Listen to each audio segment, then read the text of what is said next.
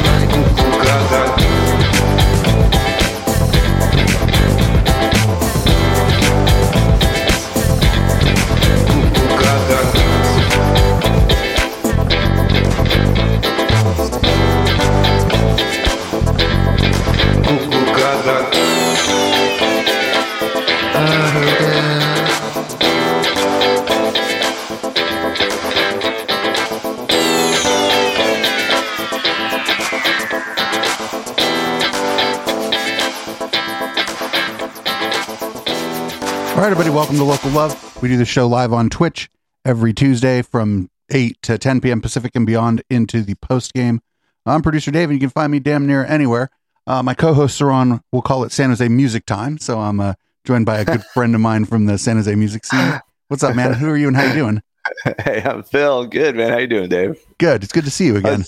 I was digging that song, man. I was like transported to like 93, 94 at the Ajax, the Agenda in downtown San Jose when the, you know, the big acid jazz thing was the whole thing. That was verse. He's there. the bassist from Rebels Camp, and he took the bass line from I think their song called "Lost in the Groove," and then like flipped it around and reworked it as like kind of a little more electronic, a little more like kind of a dance jam. So nice, yeah, that was cool. Dug it. Yeah, if you're creating electronic music, it turns out it's also really helpful if you're a bassist. Well, usually, yeah. I mean, as long as you're pretty well schooled in a variety of instruments, you know, but computers are also very helpful in that regard. Very helpful. So maybe some of our people don't know anything about you. Can you tell everybody just a little bit about yourself and how you came to be here? Let's see. I was a drummer in a Colorado-based punk rock band for many years. Was a KFJC disc jockey for about 6 years, disc jockey at KSJO for about 2 years, the big rock radio station back in the day. And, you know, just kind of been part of the music scene. Then I had a podcast based out of San Francisco back in the late 2009, 2010. That ran for about 8 or 9 years. So yeah, I've just kind of been a big part of the Bay Area scene. I always try to support the Bay Area bands and, you know, make sure that people find out about them and, you know, try to give them as much of a platform as possibly can. And actually, the latest thing I've been involved in, and I'm definitely wearing the shirt, is the good old Sofa Music Festival. Now that it's gone virtual, they brought me on board to kind of help with some of the technical aspects of it and stuff. And so we're gearing up to do the third virtual version in April on the 25th. So we're starting to book bands and stuff for that. So it should be a good time. Hey, Rob Lee D, thanks for the follow. Hope you enjoyed the kitty you got when you followed us. Yeah, that's been it's pretty useful having you not only like just have a basic understanding of computers and how they work, but you also worked in teleconferencing. So you have a little deeper understanding. That's what I do for my day job. Is I work in the teleconferencing arena, as it were, and getting people set up with all the various technologies for their people to do that, which has become all the more crucial with the shelter in place and so many more people working from home. And from the sounds of it, a lot of the Silicon Valley companies are going to kind of continue down that track as it is, and there's a pretty high likelihood that a lot of the tech companies in the area are going to end up just kind of being a lot more flexible in terms of their working from home rules and whatnot, and so we have to make sure we have the technologies that are able to support all these people that are now hogging up a bunch of bandwidth with video and audio and all that good stuff. Oh yeah, man. Like, I think people are learning a little bit about their internet provider too throughout all this. They're like, "What do you mean? I paid for 600. What do you mean I have 8 going the other way?" Yeah, exactly. And that's how the ISPs kind of get you too. Is they hit you with this big download number, and everybody thinks that you're going to have screaming fast connections, which is great if you're like streaming movies, but going the other direction, it's all about upload speed. And if you're getting 600 down, but you're only getting like 8 or 9 up, then you'll have a pretty decent call quality, but maybe not the best. You'll have a good call quality if it's only you and you're connected via a cable.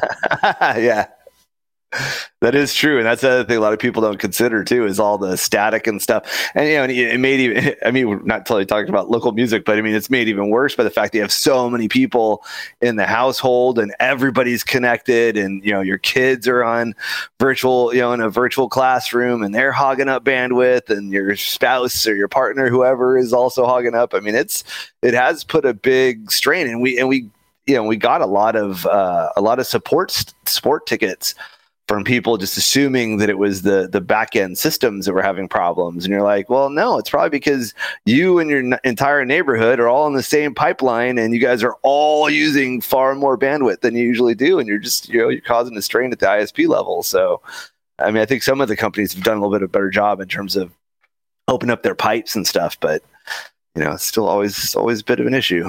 Well, to bring it back to local music, too, the challenge that the local musicians were facing on doing any sort of live gig are those same set of challenges, except like the thing is, if you're in like a voice call, like for work, and your audio cuts out for a couple seconds, people can just wait.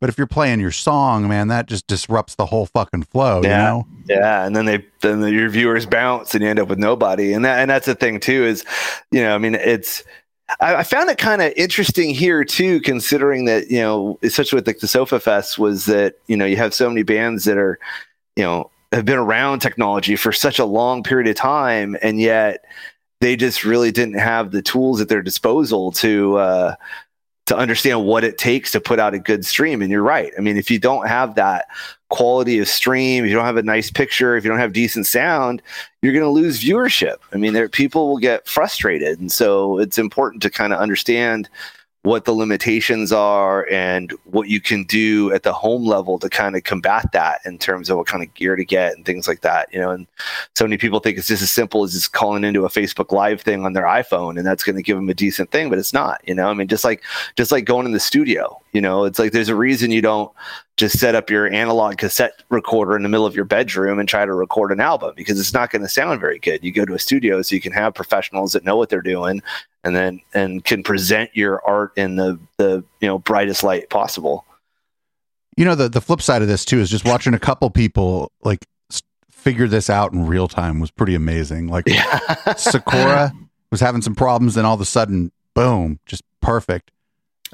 Sweet Haya now, the Nahal and Austin thing they did recently from home. I know they did one at Art Boutique as well, but the one they did from home, that was real good because they kind of took the time and were running her through a DAW and like. Yeah. And I think that, I think it speaks a lot to, and I'm not trying to demean, you know, musicians that may not have as much of an interest into diving into the technical side of things. I get it can be kind of daunting at times, but I think it does speak a bit to, you know, the group or the person's passion in terms of trying to put out the best product that they can, which I know is kind of a nasty word in music, but it's still, you know, at the end of the day, they put out the best art quality as they possibly can, you know, and that's, I think that's, a key thing in today's day and age, because at the end of the day, you know, it can be used as such a great money-making tool, you know, especially until we find out when live shows are going to be coming back, which, you know, hopefully is sooner rather than later. But even so, the live concert landscape is going to be completely different. You know, even once everybody's vaccinated and stuff, it's going to be a slower ramp up in terms of getting people there. So in the meantime, you may as well try to put out some music and try to generate some income while you're at it, especially if music is your primary source of money. Yeah. You know, and the other thing is like some people, like even the lead singers of bands aren't super comfortable doing a lot of like talking with the audience. And I think like one of the important things, the people that I've seen do pretty well, Chris Sanko, for example, his stream isn't even about music. I mean, it's about music. He plays songs and stuff, but he's got all this other stuff going on. He's interacting with his chat. You know, Sakura was doing a lot of talking with people, reading the chat, reading off messages, answering people. And I think some people, like, it takes a little while to like get used to talking to nobody, kind of, you know what I'm saying? Yeah. I mean, but it's kind of the same thing with radio. I mean, radio has been the same way also, is that you're here and you're there talking into a microphone and you got no idea who's listening or what the responses are, because you're not getting any kind of instant feedback from the audience. You know, you don't know if they're enjoying what you're talking about. The only way you can tell really is watching the numbers go up and down. You know, if all of a sudden you've got a big peak and now it drops off, then okay, what was I talking about in that time frame to cause people to want to leave? And I think that's a lesson that people are starting to learn in general too, for, you know, not just from the music standpoint, but for YouTubers and people who do that type of broadcast, essentially is, you know, learning what kind of content and how long can you hold somebody's attention for. And, you know, and like I said, what type of content are people really interested in looking at? Are you reaching out to an audience that's bigger than just your immediate friends or your family members and things like that? And you know, and that's something I think that's kind of the next step as performers and musicians and whatnot move into this digital realm is starting to understand a little bit about data analytics and examining the numbers and seeing if you can use those to your advantage. Right. Like, are you finding as a San Jose artist, are you finding, like, by looking at things that a lot of people in Colorado are tuned in for whatever reason? Are you finding that? Yeah. Are you finding that, like, your audience, like on the internet, isn't primarily local? You know, that's good information to have. It's not bad or good, or it's just good information to have. If you're like, okay, well, you know, and then that gives you some insight as to maybe why, when you go out and do shows locally, maybe you get not the response you're wanting, because, you know, local scenes kind of develop and have their own kind of feel and whatnot. But then maybe you're less discouraged if you don't get the response you want at the local shows, because you're able to broadcast, record, put it out there, and people in other places, you know, are more interested in it maybe than people are locally. And that's, like, actually good for somebody who feels like they're not getting the response they need locally, you know? Oh, totally. And the thing is, I think the music scene, much like the weather, you know, is this tapestry of microclimates, you know, and there are different pockets around the country of different genres. Like, you know, you go out to Sacramento, which is 2 hours away from us, you know, and they still have a very thriving hard rock, heavy metal you know, scene out there, which kind of faded out here in San Jose. You don't nearly have as much of that. And you might go just different cities around the world, and they have all these like little pockets of things that are really popular with the citizens of that area. And yeah, sure. I mean, you might have a band here that maybe doesn't appeal to the San Jose audience, but if you can open yourself up to more of a global audience, and you might find there are cities around the globe where they're really into what it is that you're putting out there. I found it. I mean, I don't know if I think you may have posted it. Was that what was it called? Radio Garden. So it's that I think you saw that, right? The whole where it's a globe and you just kind of spin it around and there's little green dots all over the place, and you click on it, you can listen to radio from like Zimbabwe. You know, I mean, it's amazing like how far out you can put your art. You know, I mean, the world is literally your oyster. At this, as cliche as that is, but it's really the truth at this point. You know, no, I think I don't remember who posted it, but I was commenting on it that I had submitted. Yeah. I think it was either mine or a mutual friend of ours or something. Somebody we know. But yeah, it's a, you know, and the like another thing is I think like more of the musicians are going to have a little bit of an understanding of production because they've had to put together something live that doesn't sound like shit. So yeah, it's not like they're going to know more than the engineer, but they'll be able to speak a language to some extent that the engineer might understand where they're not, you know, maybe getting what they want, where they're like, oh, I need a little more of this, or oh, that sounds good, but our sound is this. They might be able to, you know, talk just a little bit more, you know, like fluently to an engineer or producer or whatever too. So, as somebody who was a previous sound engineer, you know, I think I'd appreciate that a lot more. That they're starting to really learn, yeah, exactly, like you say, how to talk that language, which is shortens interactions, makes better use of time in the studio. And end up with a better mix at the end of the day because you're able to really hone in on exactly what it is you're looking for. Right, and if the engineer explains why they can't do it, you might understand, or why they shouldn't do it, you might understand why. There's all kinds of the constant battle of, well, the reason they can't hear your vocals is because the guitars on stage are cranked up so much that I don't even have them in the PA, and they're still drowning you out. Right, I just don't have the wattage to do this. I don't have the wattage to push. Or if I turn you up anymore, we're going to feed back because that's the way microphones and PAs work. Exactly. And I'm sorry about the placement of the microphone and the PA here. It wasn't my choice. Or I also wasn't the person that built the room that's like concrete floors and all glass and brick and all these like highly reflective surfaces. So I got some new music this week. I got this song called Shelter in Place in Peace from Kevlar Knuckler of Mars Cantina. And they have these cool songs about UFOs. Nice. Oh God, I forget the name of the fuck. Now I play the shit out of their music too. Anyway, it's by Kevlar Knuckler, super nice guy. Been on the show, smokes hella weed and works out at Laguna Seca Raceway.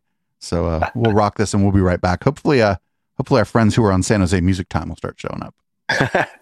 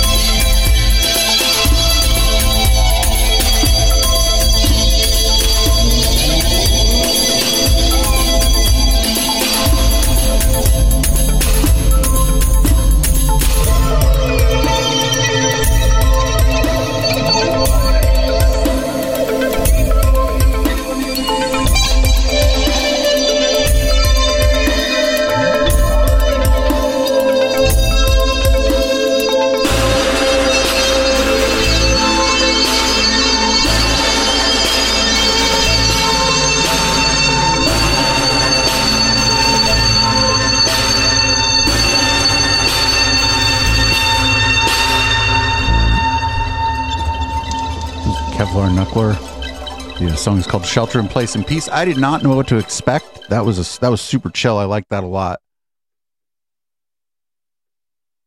I think maybe you're muted. Sorry, I am. Sorry about that. I'm not super well versed in like all the different electronic subgenres, but that seemed very maybe trancey. Is that would yeah, trance, fall like, into that range? Trance music is a fucking shit ton faster than that, but yeah, it's like is it really? the synth stuff though is definitely like sort of in that with a lot of arpeggios and like pads and stuff. Yeah. You would think with a name like trance, it wouldn't be very fast. Yeah, trance is like 140, 145 beats a minute. Wow. People on ecstasy, dude.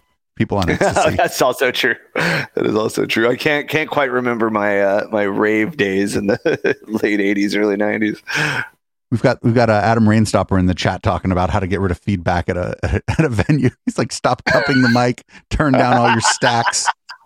You don't need your shit turned all the way up.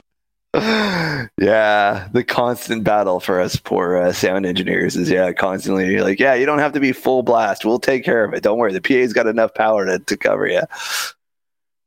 And I think things sound better if more of it's coming out of the PA, if the PA is in good condition. Yeah, but I think there's a lot to be said, because I mean, I'm in a band now, and I mean, and having been in bands before, is that, I think guitarists really like to have that feel of the air being pushed at them from their stacks, because they're not really hearing it from the mains, and you usually don't turn the guitars super high on the monitors because that can cause all kind of distortion and nastiness. So I think for them, it's like the only real way they can hear themselves to have their stacks like cranked up up to 11. Yeah. Everybody's not rich with in-ear monitors and shit, right? I know. Most of the gigs I played, I'd be happy if I had a wedge, especially being a drummer. I'd be like, yeah, just point your guitar cab somewhere in my general direction. I'll just play off of what you're playing. It's like, but dude, I'm playing off of what you're playing. Yeah, what's up, Ghostly Dumpling? Yeah, we're doing a little music talk tonight, rocking some local jams. 10 p.m. Pacific or so, we'll switch over to the regular Insanity, probably. Depends on how it goes. Usually it takes 30, 45 minutes, an hour for any of the musician people to show up. I know it's like dinner time for them. That's fine. I'm usually eating dinner right now too. I ate a little early though. So if you had to guess, like at this point, because we have a lot, we're starting to get some information, especially about California and the Bay Area. If you had to guess, when do you think like you will start seeing events, even with limited capacity? I'm hoping by mid to late fall is what I think is going to end up happening. And I think it's definitely going to be limited capacity. I'm guessing the venues will probably have to run at some sort of like 10 to 20%. I don't know how, how they're going to handle like vaccines. There's a lot of talk about whether or not you're going to try to require people to carry a vaccine card with them, which I think is a little not very cool to a certain extent, but I don't know. It's going to be interesting to see what happens, but I'd imagine that even once the gigs start opening up, they'll, probably still have some amount of social distancing. They'll probably have to figure out some way of like queuing up people to go to the bar and maybe try to keep them spaced out a little bit, but I'm willing to bet that, the venues will be operating at a little bit of a lower capacity, at least for the time being, unless it turns out that in the area that's, we do end up hitting that magic 75 to 85% vaccination number. And then that changes things, so that's going to be the deciding factor as far as I can tell. Well, I'm glad we live in a place like where we live, because I think more people here are going to be inclined to get vaccinated than like if you were in West Palm Beach, Florida, waiting for your bar to be able to open back up because people got the vaccine. And the thing is like they're still operating like business as usual. I got a bunch of friends that live out in Florida, and they're constantly talking about how they're driving by places and there's a bunch of people hanging out, and obviously not from the same household, and no masks and whatever. And, I'm not like I'm sitting there keeping tabs on the Florida numbers, but I can't imagine they're too good. But, we'll have to see what happens. I mean, it's like I said, the push on the vaccine is going to be crucial. That's really what's going to be the determining factor in terms of how fast we get back to some sort of normalcy in terms of the music scene.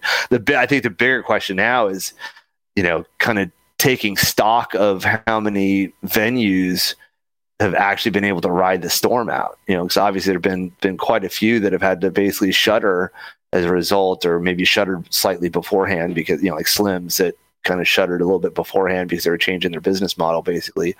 But yeah, I think that's going to be real. I mean, Ritz seems to be hanging on fairly well. We'll have to see what the other venues down in downtown San Jose look like. You know, San Francisco, I feel like I've heard a couple venues already closed up shop for good.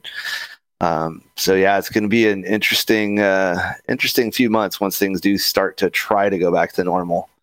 I know there was a couple semi-famous bars in the Mission that shut down. I know the Stud shut down during all this, which that really sucks.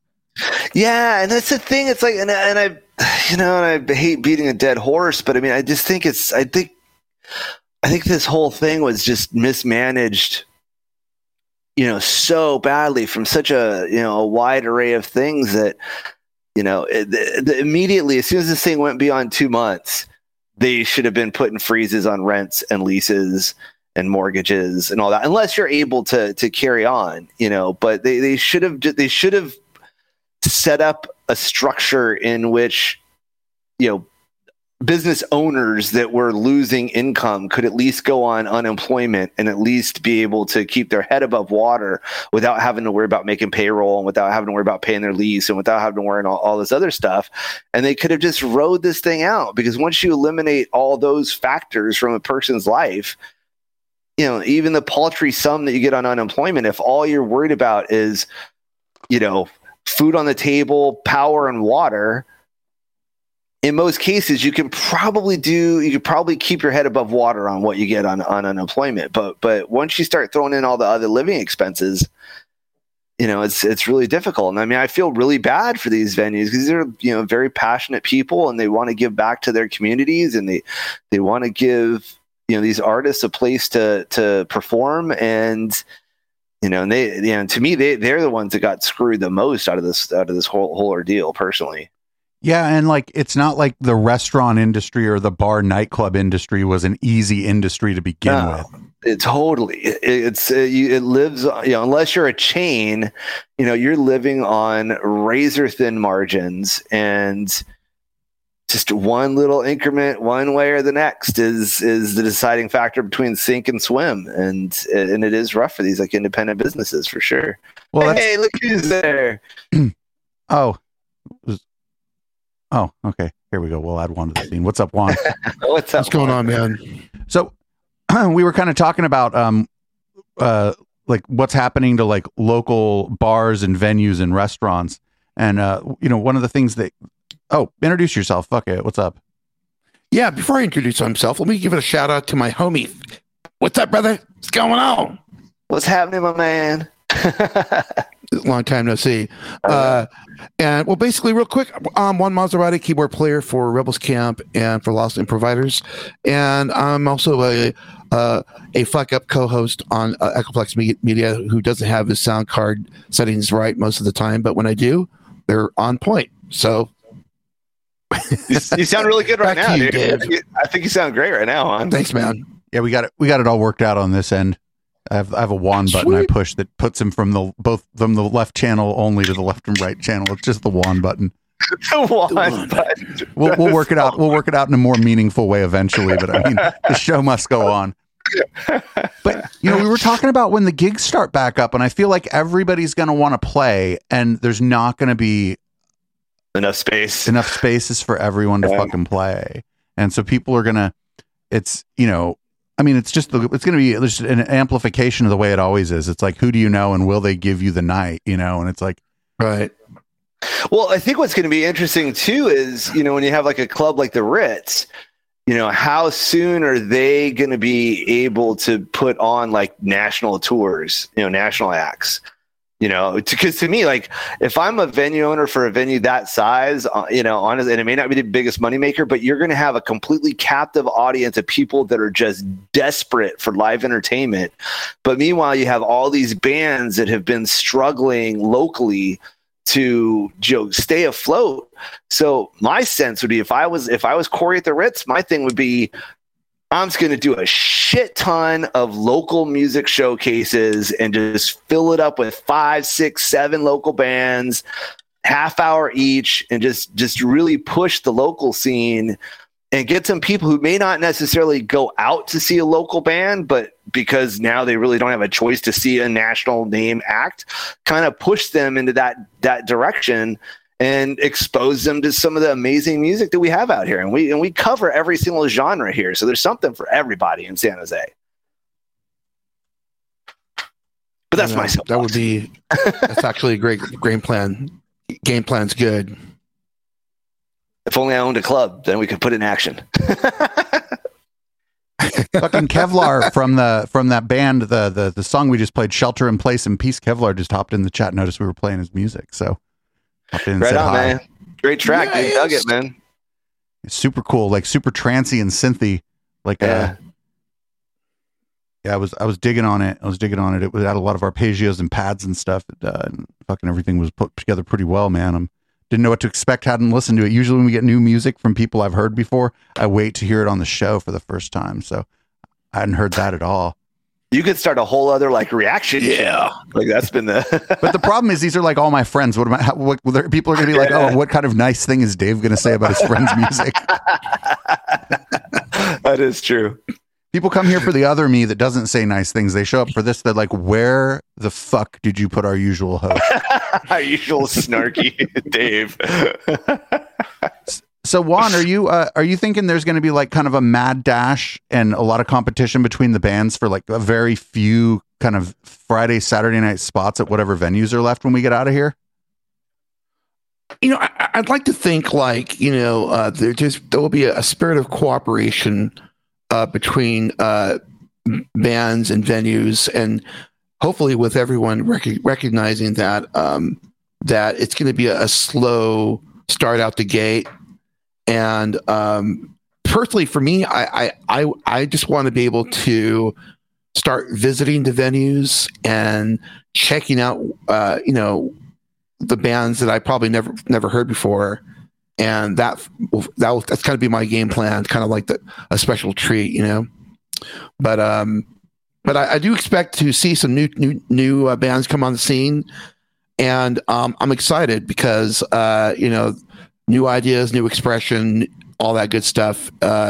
It's all a recipe for inspiration. That's fair enough. I'm just hoping, man. I keep talking about it. I'm hoping that we're at a place where in August, I can fucking rock the shit out of Bike Party. Like one summer event at Bike Party to let everybody fucking cut a rug a little bit. Cause, like I know like July is almost out of the question. I missed July at Bike Party last year, and like, not being at like, oh man, I just hope we're in a spot where even if people have to mask up or whatever, if we can all go fucking rock the Renegade Urban dance floor. Well, yeah, it'd be interesting to see like what level we have to be at in terms of that for an event like that to get pulled off. You know, I mean, I think as considering Santa Clara County numbers have been pretty consistently on the downside.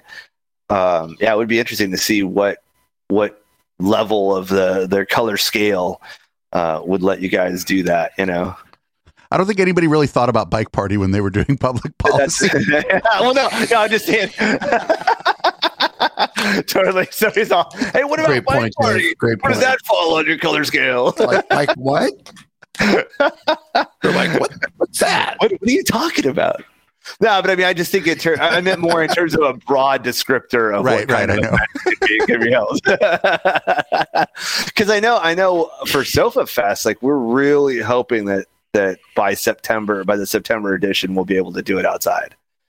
We're Thanks really for the follow, Kevlar. I hope you enjoyed that incredibly creepy cat puppet that our one of our co-hosts Matt brought on one time. Thanks for following. Welcome to Twitch, by the way. I think you're probably new to Twitch. Oh yeah, shout out to Kevlar Knuckler, man, for sure. Nice fucking dude. Smokes hella weed, I think, and fucking works at the racetrack, dude. Come on, please. And is in a band or three. Nice, a well-rounded individual sounds like a true hustle and flow. A true renaissance man. But here's a question. I have a more specific question and maybe a proposition of what could be the case. I'm just kind of thinking out the box here, more or less.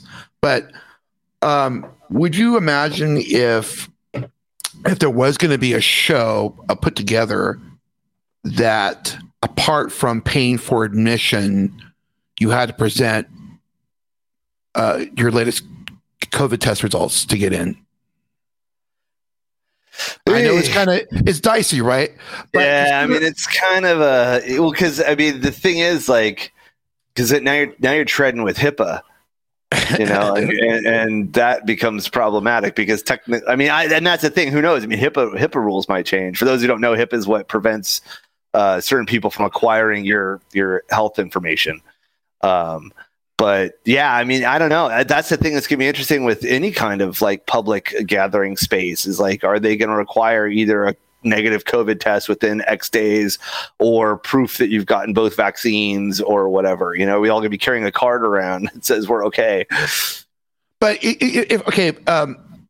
for the latter, proof of vaccination, wouldn't that be kind of like, I mean, I think, I don't know, maybe I'm maybe just me in my head, but I'm thinking with a lot of money on the line being being invested towards, you know, the reviving of the music scene, bands and stuff like that. I would imagine that the backers of any events would want something on that level of, like, you know, ensuring that everyone who's showing up has been properly vaccinated. I don't know. What do you think, Dave? Would you have a problem if you were going to go to a show and the show made a basic requirement of showing proof that you were vaccinated? I think that's unrealistic at small venues. Yeah, I don't think it's a bad idea. I think first of all, it would freak people the fuck out, which is bad. It would cause less. Adam Reenstup was saying earlier in the chat that it would cause, if they even gave you a card when you left that could be proof of vaccination, you'd see that shit all over Facebook groups, and people be like, "Don't! They're going to give you the mark of the beast. It's a card." Okay, fair enough. Like what we got to do is what I think has to happen. I think we're lucky that like New York, San Francisco, San Jose, Los Angeles, Portland, Seattle are going to have a lot easier time hitting that threshold, because I think there's going to be less people who are against the vaccine here. I'm thinking, you know, we're it's not that there's no anti-vaxxers in these cities. It's just that in these kind of, I guess, industrial cities or cities where, I don't know, maybe I'm just biased and I don't know what the fuck I'm talking about. Oh, shit. No. But one of the things I was thinking of, though, too, is, you know, sorry to jump in, but, you know, what kind of liability shields are venues going to have? I mean, can they be held liable if they put a show on and it turns out a bunch of people get sick and stuff? You know, what's their responsibility? Or does everybody have to sign like a waiver when they enter saying, you know, I understand the risk? And I would love to write the waiver that you have to sign before you go into the caravan. Because that's true. Because it's kind of like all those memes have been going around. Like, you know, if you've been in the CBGB's bathroom, you're pretty much immune to COVID. You know, probably same could be said for the caravan to a certain extent. Oh yeah, for sure. It's the caravan's girls' bathroom. The girls' bathroom. Yeah, there you go. The only place the phone number for our show has ever been written was in the girls' bathroom. None of the guys were like for a good time call. Nice. By the way, we have a gentleman that just arrived. Introduce yourself, sir. I'm Curtis. Curtis of the Highlands. There can be only one. There can be only one. Yeah. Well, thank you. Curtis has the mood lighting going on over there, man. Look at that. Yeah. I'm just trying to fix my mood lighting. There you go. I go for a different color, different background. You're almost like a Max Headroom. You're like this. Yeah. Head on a black I like the floating detached head look. When you start twitching and saying paranoia, then it's gonna be. So we got a request from the man Kevlar in the chat. He sent us some music a couple days ago. This song's by him, and it's called COVID-19. And we're gonna check this out, and we'll come back and we'll do another thing that we'll also call a segment. All right.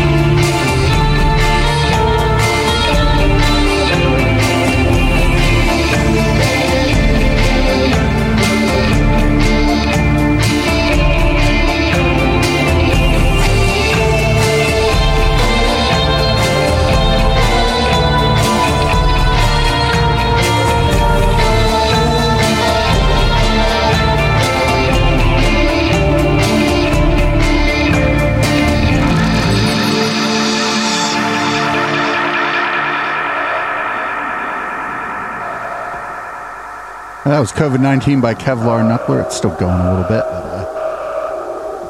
I like that. It's got a little bit of that kind of reggae dub feel to it. And then in the middle, it got like super dark and it kind of came out of that. It's again like kind of synthy and trancey again. Very good. Very good shit, Kevlar. Hope you're doing well. It was absolutely fucking well, man. Hope you're doing well. So, only met you a couple times, but always posting fucking spacey ass fucking shit on Facebook. So. So yeah, I love that sound, man. Dubby.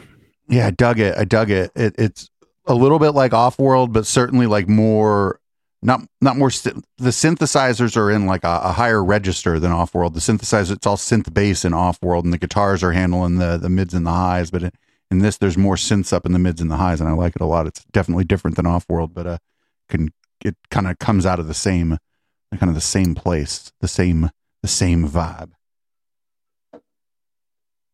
So, Curtis, you had an interesting first 15 minutes on your show today. You like that one?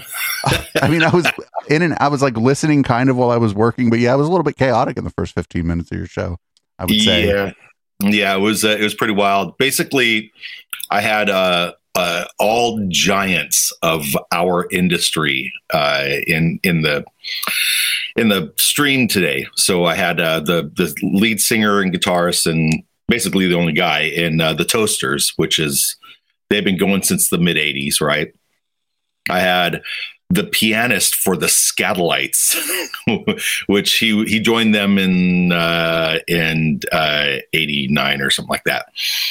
And the singer, the main, I think he's a singer, trombone player, I'm not sure, but he's a singer for Bim Skala Bim, which has been making music, ska music on the East Coast since the late 80s. All right.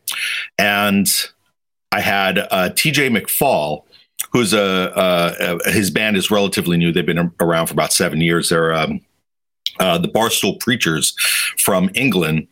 And TJ is the son of Colin McFall, who is, he's from Coxbar. Oh. So we have all these guys in the room. And the two guys with the most gravitas, right? You know, the Scatolites keyboard player and Dan Vitale from Bim Skala Bim, they've been hanging out with each other in Panama. Wow. So they pick up the phone and they are fucking lit. To the point where they're like goofy 13-year-old kids. You know, like making funny faces in the camera, like, hey. And then one guy's talking and the other guy's like,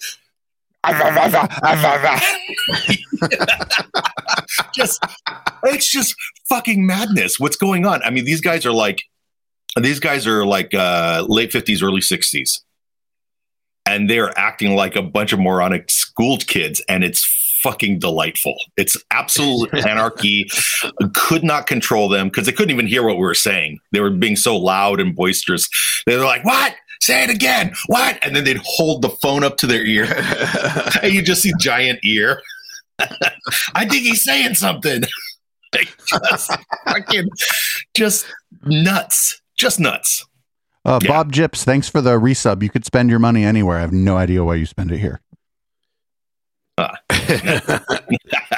Thank you. So you should go. You should go back through and like hack out just like parts of them screaming and yelling and pointing the phone at their ear and make yourself a little commercial for the business. Just the best of the business. I wasn't sure what was going on when I was like half working and listening to it, but I was like, "Whoa, sounds like my kind of party." No, but as I was saying, like during your after party, I would melt down if that happened during my show. I would just have a complete fucking meltdown. You take things a little more in stride probably than I do. Well, it's also like I think you come from a background of like let's get deep into a topic, and. Albeit I love to be deep in a topic, I also like to see chaos. I find it fucking challenging and funny and living in the moment. And to see that type of chaos, it was fucking adorable. It was adorable to see old men act like morons. What I used to really like when we were doing audio only, actually, is if it was complete fucking chaos in the studio, but then we put out the podcast and the podcast sounded great. Yeah. That was like my favorite show when it was like bongs were being spilled and fucking all kinds of shit was happening, but nobody heard any of it. One of the things I really wish we had done when I was doing my podcast is to actually have like a second audio channel of the conversations that were going on while we were doing music breaks. A little bit different with you because we all kind of have to mute ourselves and we can't talk because... Oh, no, you don't. I can mute you here. If you can cut through the song, y'all can talk over the music. Oh, okay. Well, that's good to know. I've been trying to be quiet because I was afraid I was going to be talking over the music. Yeah, I turn everything off here except the music when the music's playing. So, yeah. But I think and you know Juan and Curtis have both been on my show. But I think one of the great things was some of the conversations we'd have while music was playing. We would just talk about all these kind of different subjects and stuff, and let loose a little bit more. Whereas my show was a little bit more formatted. So yeah. Yeah, I remember that. That was pretty wild, man. It was pretty wild. Loved it. Thank you for having us on, man. Man, you guys both were always fun to be on. Yeah, it was super fun. I was always, I don't know if on your show, Dave, do you have artists that you're not already familiar with? We've met people for the first time when they came over to my apartment to record a podcast. Yeah, we've met. I mean, we had their music. They had sent it to us and we were already rocking their jams. Yeah, yeah. Especially if they were coming on the following week, we'd make sure to rock their jams the week before as much, you know, without just playing their whole album straight out on our show. We'd play 3 or 4 of their songs, whereas any other artist, we'd play 1 or maybe 2 of their songs, you know? Well, I think for mine, because my show is such an interview-based show, and I always felt pretty fortunate that, you know, because a lot of the bands that I had on were, you know, aside from these guys who I'd known before having them on my show, but I think the one thing I felt really fortunate about was not having a band in there where you couldn't get them to talk when it was time to, you know, when it was time to actually have a conversation.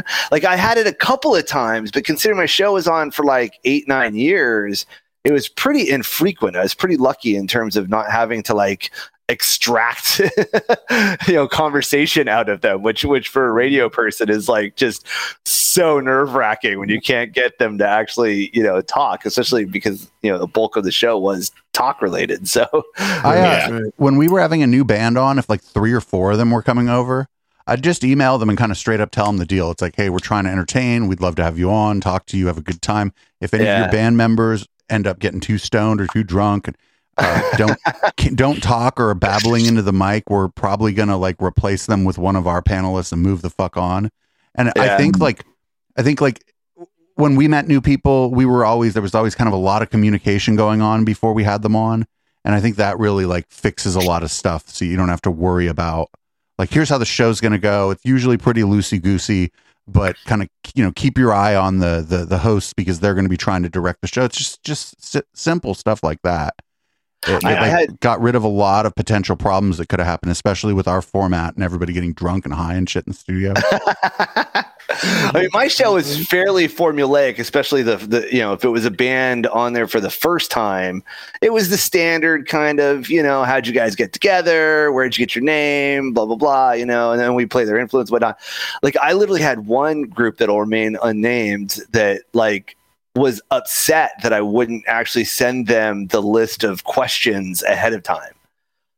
Because I had some canned questions, but a lot of times my follow-ups were based on what the person said. I'd try to listen very intently to what they were talking about, and if I came up with like a cool spin-off, I'd question, be like, "Who hurt you?" Dive in. Exactly, right. Who hurt you? I was like, no, I'm not going to, because I want it to be at least somewhat spontaneous. And honestly, if you took the time to listen to a couple episodes of my show, you'd be able to kind of figure out what the flow was like. You'd be able to sense it. Like, and they gave me a lot of crap over it. And I was like, oh, this ain't going to be fun.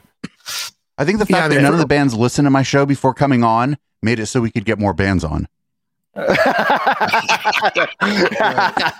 it was a marketing tool. I actually had I had a situation this week I had to deal with. There's anybody who wants to watch this, it's going to be on tomorrow's episode. Let me see, tomorrow, today's Tuesday. No, it's going to be on Thursday's episode. So there's this band from the East Coast called Inspector 7, right? And I get a call from a buddy that's on that same show. And he says, hey man, I don't see the invite up. And I'm like, fuck, I forgot the invite. So I go to put up the invite on Thursday night or Friday night. And Facebook was fucked. Their invite function wasn't working that night. And I tried it on 3 different computers and a phone. And I was like, okay, well, I guess it's just screwed. Right.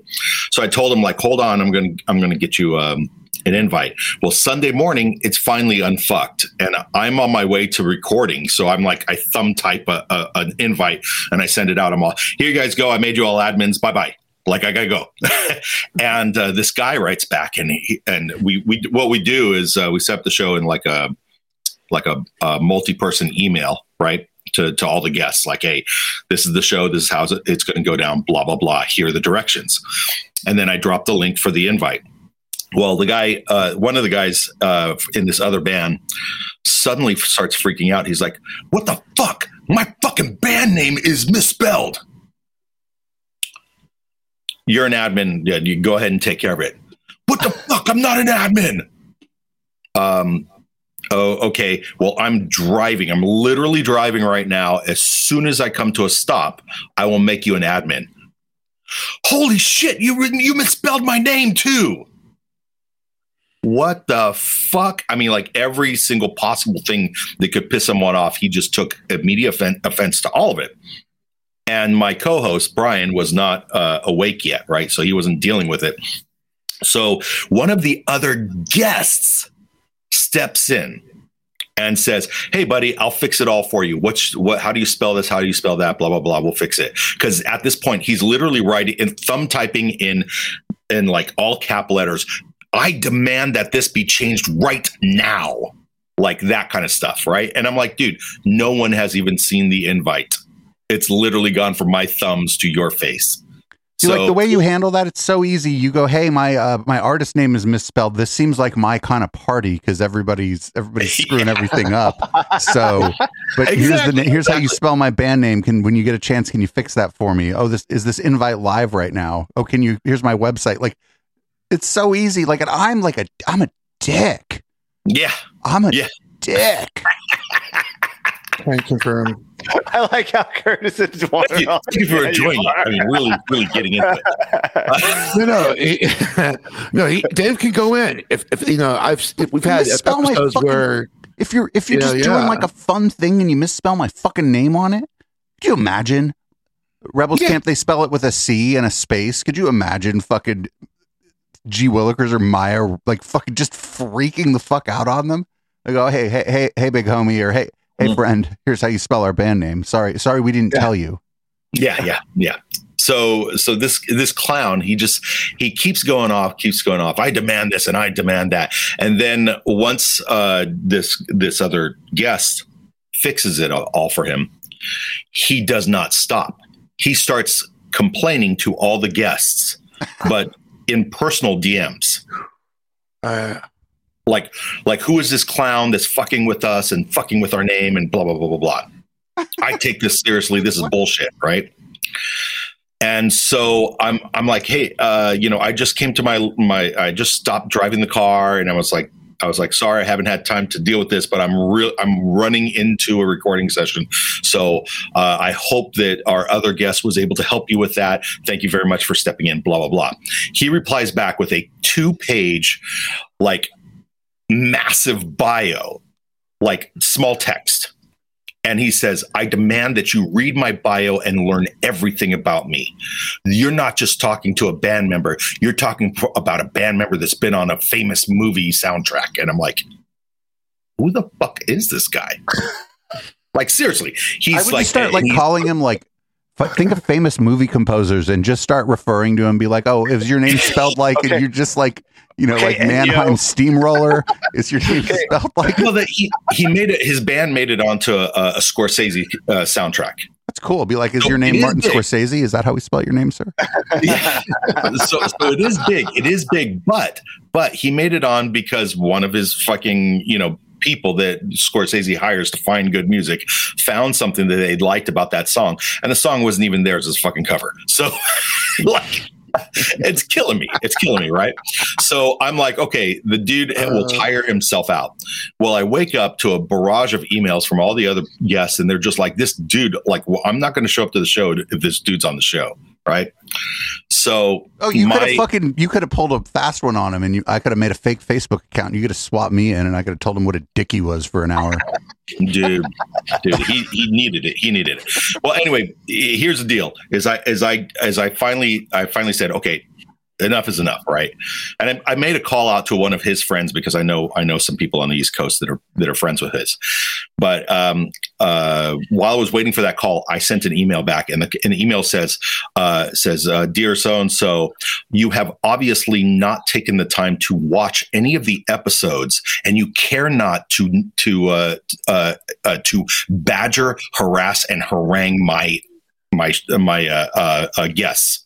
At this point, I'm deciding. You need to decide. I said, you need to decide if this show is right for you, because I am ready to find another guest. Woo! In a heartbeat. Here's an episode. I suggest you watch even 5 minutes of it and you'll get it. And he wrote back all like tail between his legs, like, oh, I'm so sorry. I'm so sorry. I thought this was like a big, like, you know, interview thing. And it's just like, you're just like a band member. And like, oh my God, I just take this stuff way too seriously. And then I got the call back from his friend, and his friend was like, oh dude, you got the same thing that he gives a lot of people.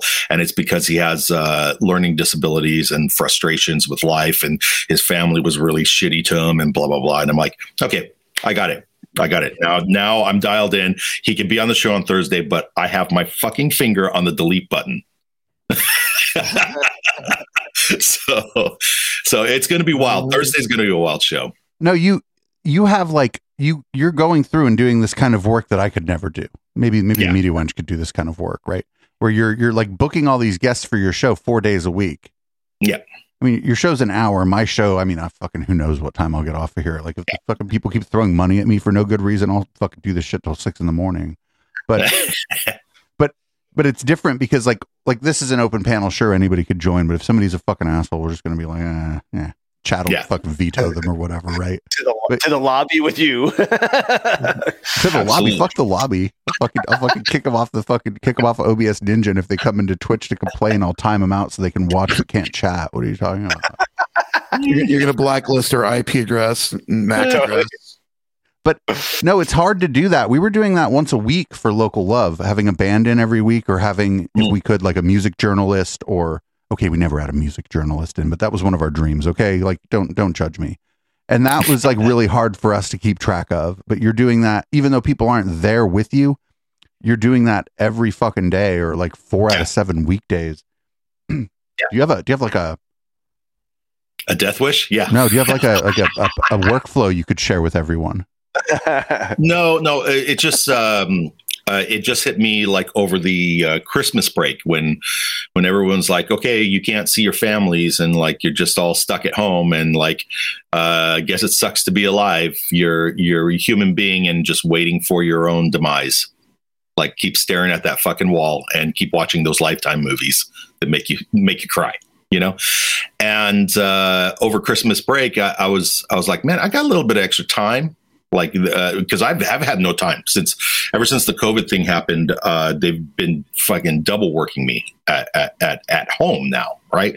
So I took all my work home and I do, you know, fucking blah blah blah, email all day long. So I didn't get the chance to have like a full emotional breakdown like everybody did. So here I am on Christmas vacation and going like, wow. I'm not having a full emotional breakdown, but yeah, this kind of sucks. Like not having anybody to spend time with, just like staring at the wall. I mean, I got my girl, I got my dog, but that's it. And I've been with them for a year now, like completely shut off from society. We're on a desert island, right? I saw your pupper earlier. I mean, your pupper's nice, and I've met your girl. She's good too, and I follow her on Facebook. And it's like what I like about your girl is it's like a ray of non-self-serving positivity in my feed, right? Because there's one thing I fucking hate is self-serving positivity, where somebody's telling you to love the world, but they're doing it so that you think they're nice. Yeah. Look at my tattoo of Namaste. So you know, the whole concept is that, you know, during Christmas I'm looking at the wall, just wondering what the fuck is going to happen the next, you know, 48 hours, 72 hours that I have until I have to start working again. And I was like, you know what? I bet you that every band member out there is really feeling shitty right now. And I have just literally my friend list is like 3,000-4,000 people, right? And of those 3,000 or 4,000 people, I've you know, maybe 200 to 500 people are not musicians, right? So I figure if I just email everybody, there's going to be people that say no, but a lot of them are going to say yes. So I've had like 3 people say no. Out of all those people, what we got to do? We got to have the business. The business takes over Local Love. That would be sick. Yeah, that would be sick. You get the most tech savvy of your people in the ska scene, the ones you know will have no problem with this thing, and then you just host the fucking show. Yeah.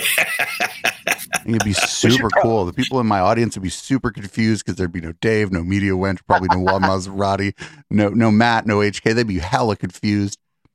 Well, you know what we could do is have a bunch of local bands, right? Actual local bands for Local Love, and then I could be the host, and you guys can be also a guest podcasters.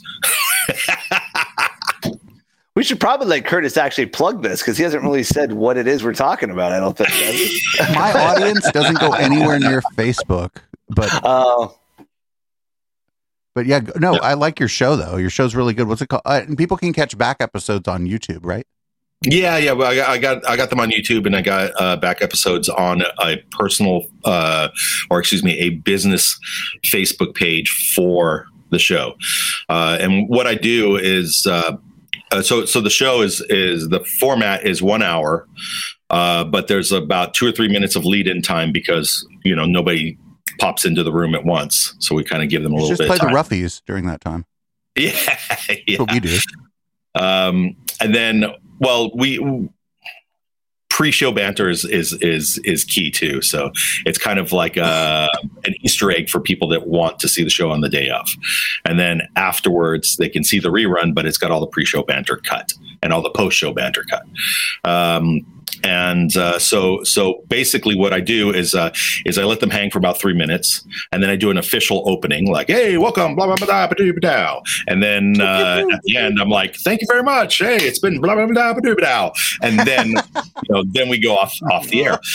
But that night, and I'm doing this right now in the background, by the way, that at night, I basically just edit the fuck out of the show and put an actual show beginning and a show ending, like it's a song and a dance thing and a song and a dance thing. And then edit out things. And then if they say something funny that's really media related, I'll throw in a picture, or I'll throw in a song in the background or something like that kind of like lightens the mood a little bit. And then that's it. And then I just post it, and it's like, if you want to see it, you want to see it. If you don't, you don't. And some of the shows I've reposted, had like maybe a couple thousand hits on the original night of the show, and then they have like only like 40 hits or whatever for the rerun. And some of them have like up to 10,000 hits for the night of the show, and then an additional somewhere between 800 and 1,000 or 800 1,500 hits for the rerun. So pretty good. This is good numbers. I think we got to gear you Excellent up and numbers. Roll you into what we're doing here. I'm just telling you. Right, like, man, I got to save 17 people every day. And where I was trying to go with the plug was, so the show is called The Bidness. Yes. Yeah. Phil, I'll be the host of the show. And it's Monday through Thursday. Thank you for the plug. 4:30 to 5:30, correct? It's actually 4 to 5 on the PM on the Pacific side. Yeah, I got you, Curtis. I got you. Yeah. But here's the crazy thing is, and I think I may have brought this up before, but I'll bring it up now. There's a secret deviant desire that I have that's actually the catalyst for this whole show, right? So on the surface, I am reaching out to other artists, and I'm making them feel relevant for just a moment in their life, right? So it's a public service. You're not really doing anything. You're just making people feel relevant for a moment in their lives. Nothing. But I'm making people feel relevant for a moment, and I'm asking them and encouraging them to love being expressive again. That's the core of the show, right? And so then and then the third thing is I get all these people from different bands in one room, and they've never met each other. Sometimes they have, sometimes they haven't, but they've certainly in most cases never had a conversation with each other. And then I throw out a bunch of topics, rapid fire, as someone says something funny, and then it triggers something in my brain. I'm all, yeah, what about that? And then boom, we go into another topic. So that's it on the surface. That's the nice stuff. The wicked thing that I'm actually getting from this is that in my community, in the ska music community, there was a lot of competition. course, competition, right? Competition. Oh, you're going to love it. You're going to love it. There's so many of them. Anyway, there's all this competition. And so bands only get other bands to pay attention to them when you're on a special record label or you worked with someone important or whatever, right? So you'll show up to a show with a band that you've played with before and they're like, oh yeah, it's you again. Hey, cool. Yeah, nice to see you. And they're like, oh, but so-and-so's here, you know, that sort of thing. And Rude. it's really shitty when all of those line up, right? And you feel like the world has forgotten about you, right? So that happened to us, to my band in 2019, and I'm going to be super honest with you guys, and this might hurt because I know that at least one person in this room has a lot of ties in with a certain people that are involved with this. But did the media wench used to be in your band? No. Go ahead. Sorry. So in 2019. Or actually 2019, the Cactus Club movie came out that was produced by a guy who was in another band who was friends with my band and shared one of my band members with his band. And he did not mention us once in his movie. Then Matt Kolb, our friend, the drummer that has cancer, asked me to do a benefit for him. I got the club to say yes. I did the promotion for the show, and I did a lot of the wrangling with the bands. Not the initial wrangling, that was mostly done by Andrew. But when push came to shove and someone had to like make sense out of it, I was the guy that was calling everybody up and making sense out of it. The Metro covered that show and went down the line of every band saying, this is the most amazing thing ever. This, because we called it the Cactus Club Reunion, most amazing show ever. Here's what I love about every one of these bands, and didn't mention us when we put the show together and we were headlining the show. We weren't even in the fucking article. Ooh. All right. So that hurt. That was local stab.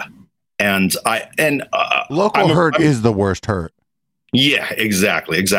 No.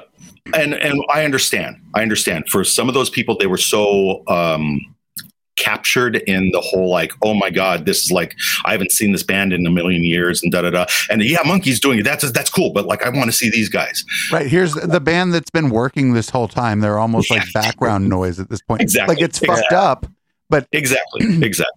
So I was like, don't worry about it. On the national level, we're doing fucking great, right? We've been playing Punk Rock Bowling for like 3 years. This is going to be the 4th year. It's going to be awesome. And I heard that Supernova, the ska, East Coast ska massive festival is coming back this year. So we might be getting on that.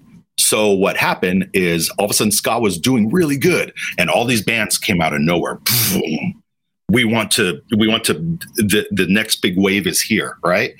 So all these bands clamored onto Punk Rock Bowling and they omitted us, even though we had been playing for the last 3 or 4 years. And Whoa. It wasn't just omitting us. It was like no return of calls, no return of emails. Yeah, we're full. So I was like, okay, I guess we're out of Punk Rock Bowling. Then the Supernova omitted us. And Tim was like, yeah, I think I got an email from you a while ago. And I'm like, no, you promised us that we were beyond. And then here's the kicker. Ska in the 90s, the movie came out and mentioned every band on the West Coast except us. So that was 2019 for us. And we were still doing great. Our shows were doing fucking awesome. We were seeing more of a buzz than any time before. But it seemed like there was a man behind the curtain pulling the rug out from underneath us. And there was nothing we could do about it. So COVID hits.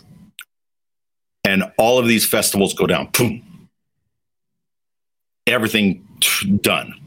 and I start getting apologies from the guy from Supernova, I get apologies from the guy that did the movie, and I didn't push them for an apology. I just like showed up and I was like, hey,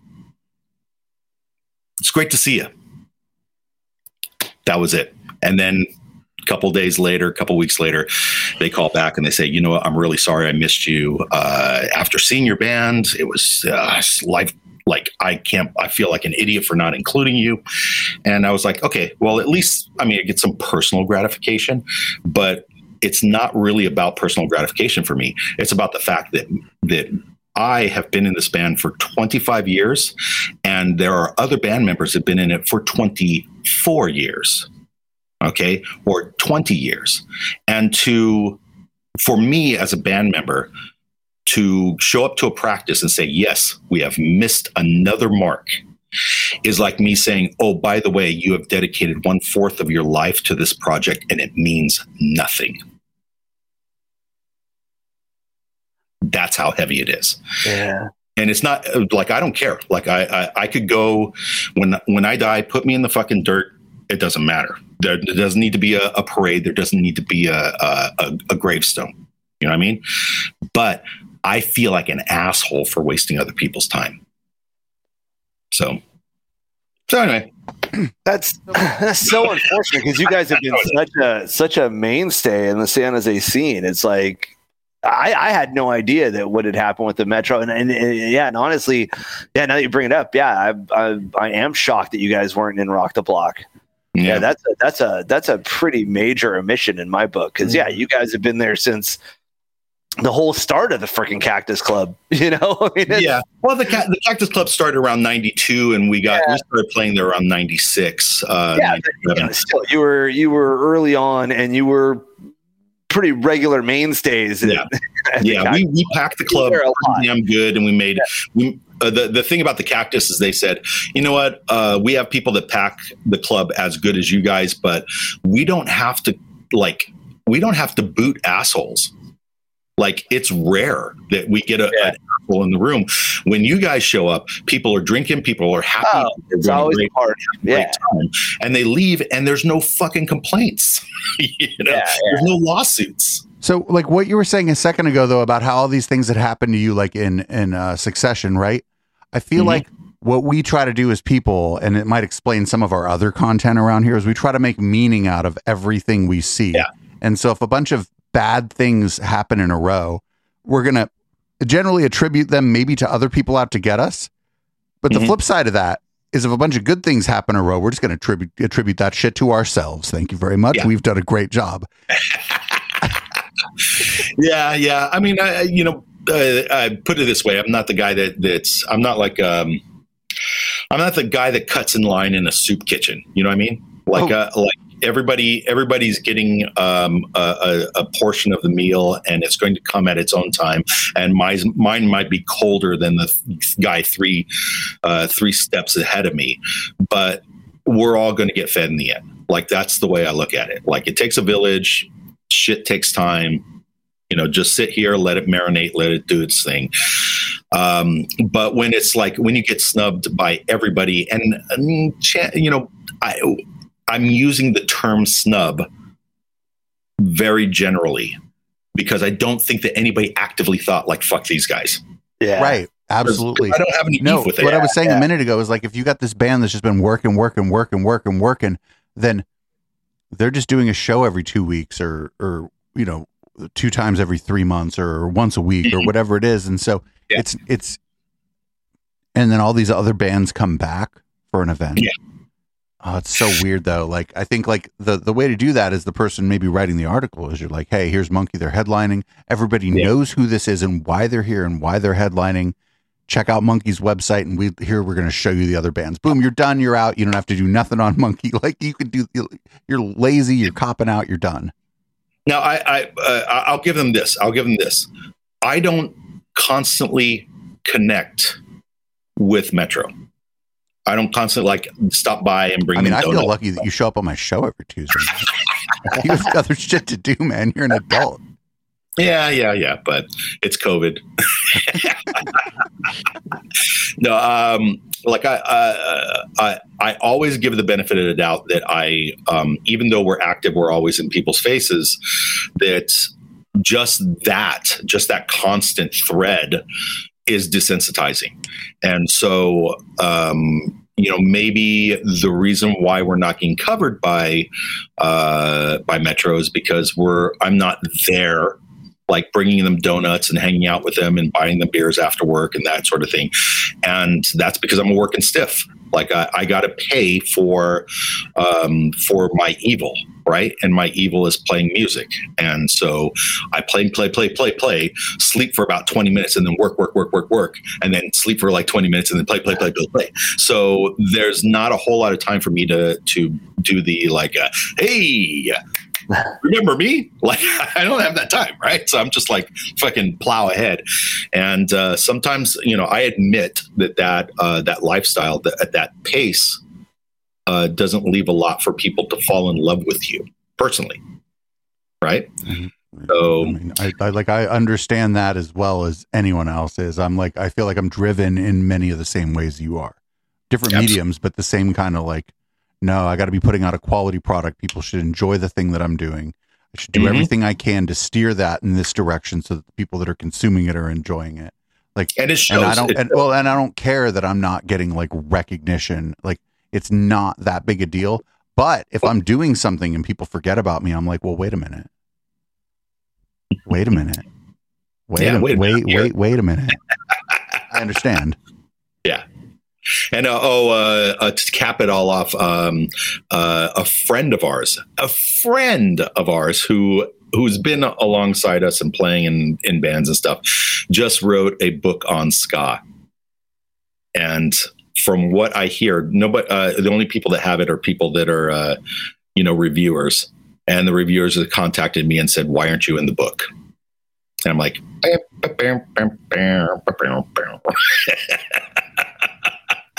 so now we have a piece of nonfiction that doesn't include us as well.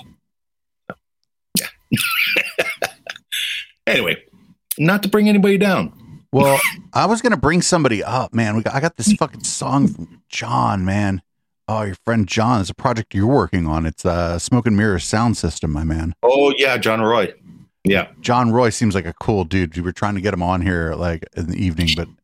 He is a cool dude. He's had the same almost the exact same trajectory as us, which is do work, not be recognized, and then suddenly because of COVID, he's doing these alternate recordings with people from all points of the globe, and suddenly he's getting international recognition, and it's boom overnight. So what's your part in Smoke and Mirror Sound System? Well. Put it this way, John is as self-saturated in the project as I am with my own projects. So he is 109% of what Smoke and Mirrors is. I am the 1% over the 109. So I'm just doing a couple of vocal tracks, and it's basically he's like, look, I have a library of 30 songs already. I've got about 25 more that I need to start recording. What do you want to be involved with? And I'm like, I'll be involved in anything. So I just finished a vocal track for one of his songs, and then he's got me on another vocal track that I got to finish up. Well, I had to finish up 2 weeks ago, but he's like, whatever. And then I'm trying to get him to get me on there for some instrumentation as well. But he's very particular. He's very particular. I don't know. None of this sounds familiar to me at all. I've never experienced being anything like any of this. Yeah. Yeah.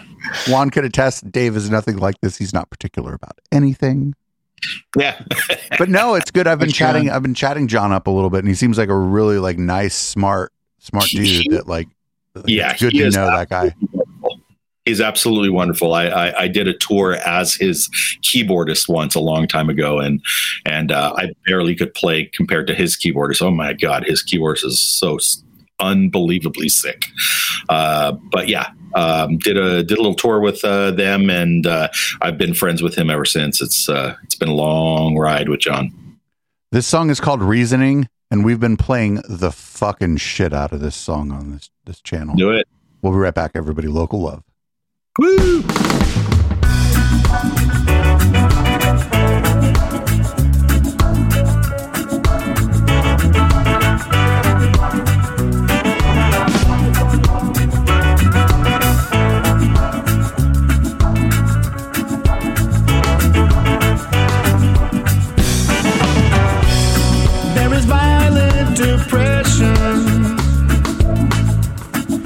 Protest in peace in a time of aggression and a deadly disease.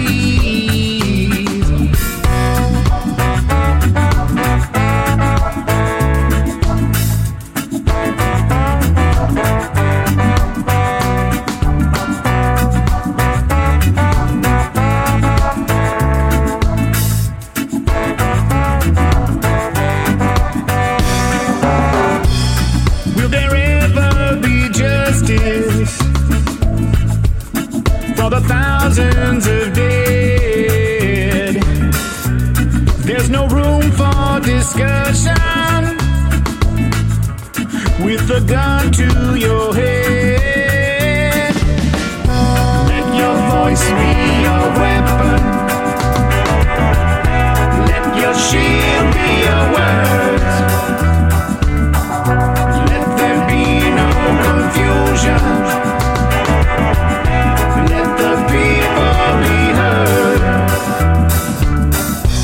Full of hate with no reason. There's no light in their eyes, and their hearts have been hardened by a network of lies. Let your voice be your weapon. Let your shield be your words.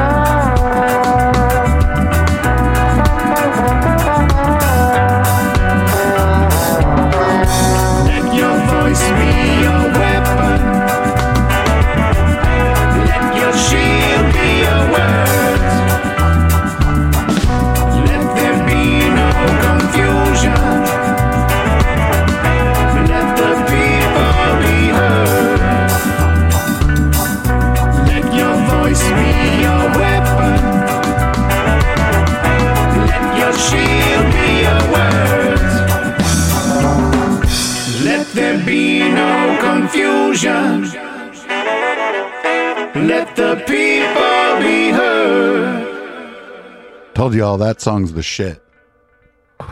Holy shit, man. That's a jam right there. Jam.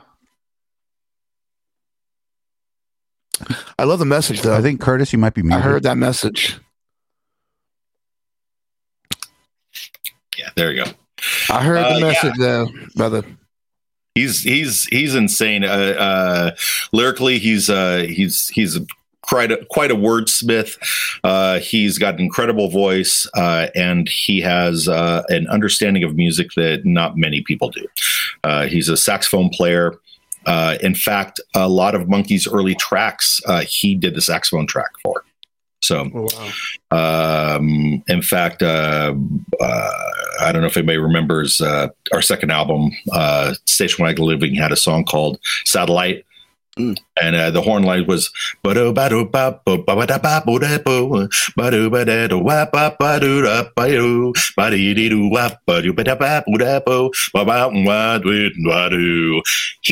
that 4 saxophones deep.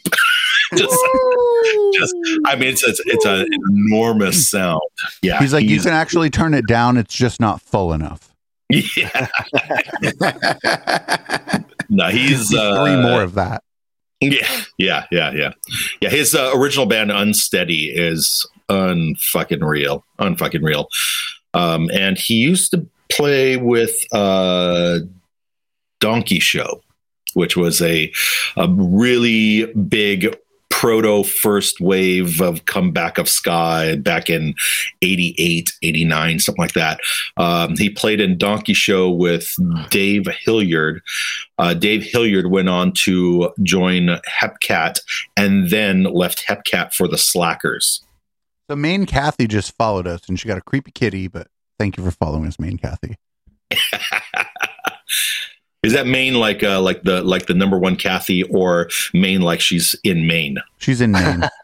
Oh, okay. Hi, Kathy. Hi, Kathy. Thank you for coming here. Kathy. I don't know if you're going to like everything that happens. That's not Tuesday, but on Tuesday, you get to hear me say nice things about most people. Indeed. I've talked any shit tonight. This has except been quite to the people on the panel, but that's just fun.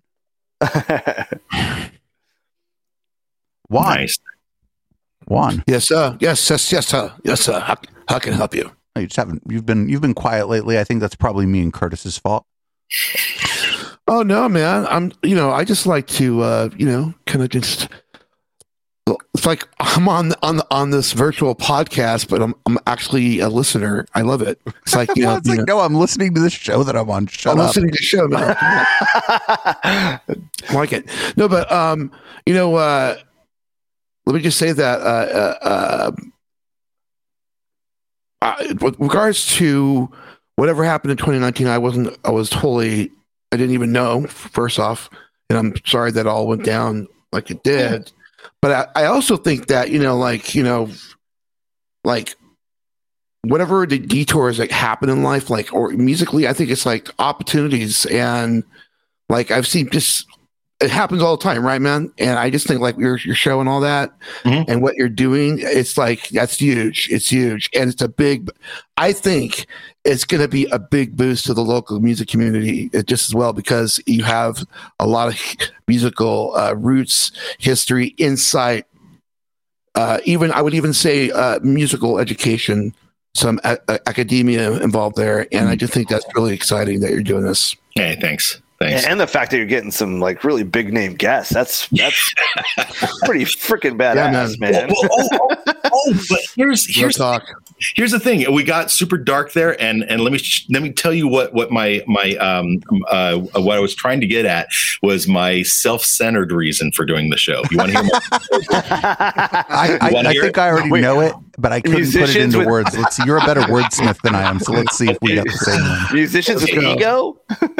Well, in a time when the music industry is doing fine, everybody's got an ego and everybody's got competition going on, right? But when there is no industry, people just want to talk. They're just like, I just miss being a musician. Someone wants to talk to me about being a musician. Yeah, I'm there.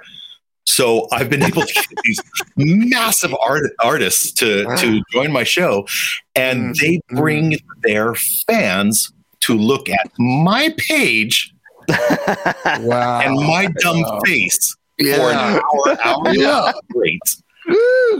And they walk away with the feeling of this is a funny, engaging experience. And so I've reached out to people that I obviously even people that I didn't have great relationships with. And instead of rebuilding some bridge or asking for of course I'm coming on your show, that sort of thing, I'm literally just going, you want to do it? And they're like, yeah. And I'm like, awesome. Bring your crowd. Bring your crowd, because it's the same thing. I've gone on people's shows. They're like, oh, you shouldn't go on this show because of that, you know, this reason or that reason. I'm in a different space than you are, right? Like, people might have ideological problems with me going on a show, but if I go on someone's show, man, I'm just trying to peel their audience off. And if they're if they've got some shit wrong, I'm there to like push back and like maybe convince some of their audience that their host is wrong. You know, it's a different thing. It's a different thing in the music scene, but you can put like things aside to entertain people together.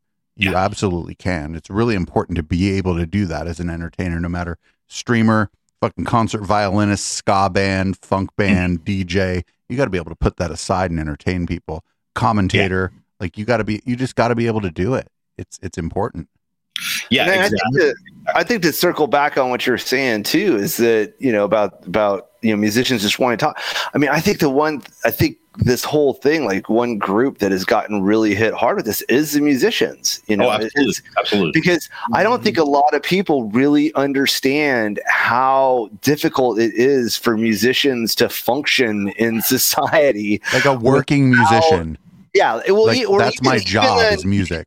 But even people like me, who I'm in a band, is just like more of a hobby than anything else. But still, it's really disheartening to not be in a room with my guys jamming and creating music. And it's like one of those things that the average person who doesn't play music probably isn't that connected to, because they haven't really had that experience. I mean, they may have like hobbies themselves, but they might be more individual hobbies, whereas for musicians it's like it's that moment of being together and working toward a goal and things like that is it's the lifeblood of a musician, and that's what's been really difficult for what's been going on for the past year and some.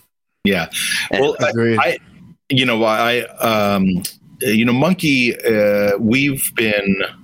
we've been practicing during this shutdown, not super actively, but like every couple of weeks, we basically do a week practice. We take a couple of weeks off just to make sure no one's got COVID. And then all of us get tested at our jobs, except me, because I don't have a job. I don't have a job that I go to. I'm literally at my house 24/7. So the conversation came up like, why are we even doing this? There's no show to do. And I'm like, well, it's obviously we're doing it because A, we love music, but B, and this is more important, that we are reaffirming that we are still alive, that you are still alive. I'm still alive. We're still brothers. We want to be in the same room with each other. And this affirms it every fucking time it happens. Mm-hmm. So, you know, with that being said, I think the group has a deeper understanding of why we're there, why we dedicated our time to this, and it's eye opening, and it's sometimes, you know, it can definitely get the feels going. Yeah, I think the place that I'll cross over with the musicians here is, for me, it's just about the crowd, like. Like 100 people watching me DJ on a live stream is not like 100 people in a room, or 100 people on the Monopoly board in front of the Discovery. Oh no, that's 6,000 people in or around the Monopoly board. It just does. You can't, I could have a million people watching me live stream, and it's not the same as 1,000 kids in a dank warehouse, like listening to me DJ. Sure. You know that a lot of people are listening, enjoying, but it's not the same as like being in the room with them. Or the field, or I described this, or tried to describe this on the show, and I said, you know, being on the stage is like you're imagine you got a bunch of puppies, right? And they're just all doing their own thing. They're all blah, blah, blah, blah, blah, like hobbling all over each other. If you can find a way to snap and make them all look at you, that's like you just threw a big ball to them, and then they threw it right back at you, right? It's a reciprocal thing, right? So snap, they all look at you, lie down, they all lie down, and they're and you're like, awesome. So there's a treat and reward thing built into it, and I try to explain it to people that haven't been on stage in this capacity that you take a ball and it's really small and it's awesome, and you throw it out and then boing, it comes back. You're like, wow, that came back, and it came back with pep. That's awesome. Let me throw this ball again. Boom. And it comes back and it's bigger with more pep. And you're like, wow, that's cool. You throw it back and it's bigger. And you throw it back and then it comes back, it's bigger. And you're like, how many times can we do this? Like, this is awesome. Like, I want this to go on all night. And it keeps getting bigger and bigger and bigger till when it finally returns to you, the ball is so big that it's like a giant wall of Jell-O and you just melt into it. And you feel the warmth. Your whole body is charged with it. And time slows down. You get all the classic, like, where am I? What is fucking happening? And I tell that story because I don't think that the average person who's not in a band, who's not expressive to that level, would understand why anyone would dedicate their fucking life to doing this when the rest of the 23 hours of the day sucks. Right? But I also tell this story because I'm like, are you a musician? Yes. Have you felt what I'm talking about? No. When you do, hold on to it because it's fleeting. It'll happen once and it may not happen for another 10, 15 years. You know, the other thing that's like missing, and maybe, I don't know, I think most, if not all of the other people on this are in a relationship. So maybe this other thing that's missing from the night is like, what's going to happen tonight? Yeah. Who am I going to meet? Yeah. Yeah. Like that thing, like for us single folks out here. Oh yeah, for sure. For sure. Or even just the camaraderie of the people that you see at like live who shows. Am I, yeah. Even if you're already in a relationship, which of my friends are going to be at this event? Yeah, who am I going to see? Who am I going to have forgot about that I wasn't even thinking about that I'm going to see for the first time in 18 months tonight or 2 years tonight? Like, yeah, I can't count how many like amazing conversations I've had, you know, outside of a club, any club, talking to someone and maybe I knew very little of, but we'd seen each other around or whatever. And you just get in these conversations, like sharing this thing that we have such a passion about, and being able to have those types of conversations is so life affirming. Yeah. All the promise of the night is gone. Yeah. Well, also consider this, like at the time when you were having all these conversations, they didn't mean as much to you as they do now. That's how any good conversation is though. Yeah. You may not even be aware how important it was until like a week later, a month later, a year later, like you'll refer back to it when you need whatever you need from it. Right. Exactly. But I think COVID has exacerbated that. Like everyone is thinking about the best time they had out, the best show they went to, the best restaurant they went to, the best a random person that they hung out with for 15 minutes. You know, they're like, this guy's totally gacked on blow, but I love him. Dude, no, my story about that would have been, this guy's totally gacked on blow, and since I made friends with him, so am I.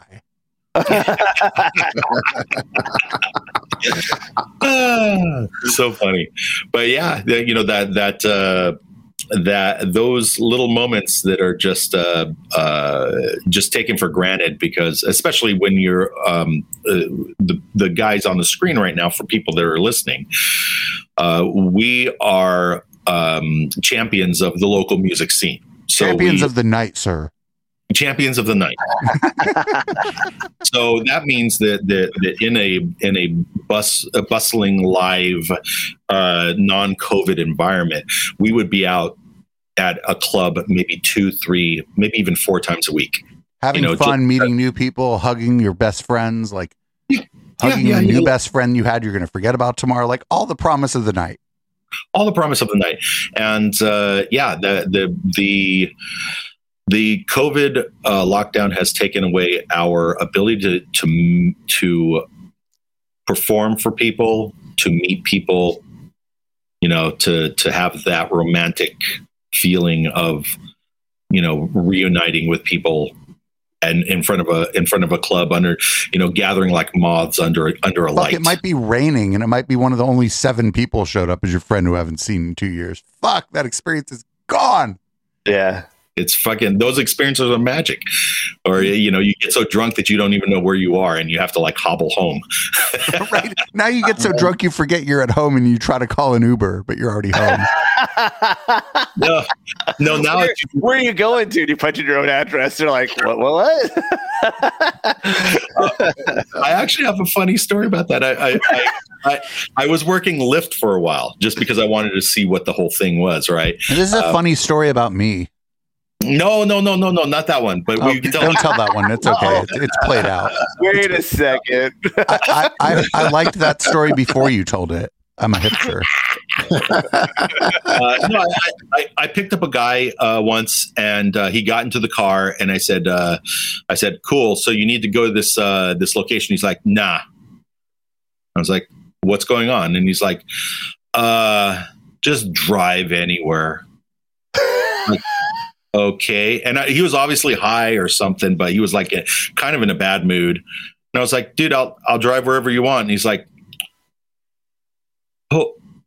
Pull over there. And I was like, "We haven't even gotten on the road." And he's like, "Just pull over there." I was like, "Okay." So we literally dove across the street and pulled over.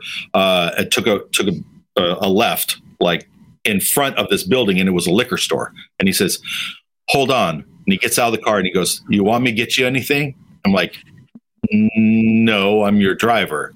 Oh yeah. He goes into the liquor store, buys a pack of smokes, comes out, and he gets back in the car. And I said, "So where are we going for the rest of the night?" And he goes, "Take me home." Okay. And I literally drove a quarter of a block to his doorstep, and he got out of the car and he gave me a $5 tip. Wow. Yeah. Like sometimes we just need to see another human being and understand the human beings we've never met exist. And if that only happens when we're completely fucking wasted, it's just like, that's just the way the cookie crumbles, you know? Well, I think I look at it this way, like in that environment, he could either go on like fucking Grinder, Plenty of Fish, whatever the hell, and try to hook up with someone. But that takes too much. That takes too much time, effort, and then you gotta take a shower and prepare your mind for meeting someone and like having a deep intellectual conversation or whatever. Hey man, right? I'm a fan of Grindr, and what I'm not looking for on there is a deep intellectual conversation. Girl, I got enough of that. No, but and maybe this guy just needed to see it, that there was another human being. Period. And I was like, "Hey, I'll be your human being for like 5 minutes, but like at some point you're going to have to get out of the car." You know? But the funny story was that I attended a show with FTB and I was driving at the time, and the ride just happened to end in Mountain View next to that fucking St. Patty's pub or whatever the hell the place that they played all the time. And so I showed up, and of course I drank a couple of sodas, and I was like, "Okay, cool. Well, I'm going to start my driving now. So, you know, now the show's over, and I don't want to get picked up by anybody that's at the show because they all know me, right? I just want to be incognito." So I drive about a mile away, and I'm sitting in the dark just waiting for the light to go off on the app, and it goes bing, and it's Dave. And I come back and I open the door, and he says, "Mind if I sit in the front?" I'm like, "Cool." And he's like looking out the side window. He's like, "Awesome bands tonight." Blah, blah, blah, blah, blah. And he's just going on and on. It's like, "I've had so much to drink. Yeah, my house is up here. How long you been doing this?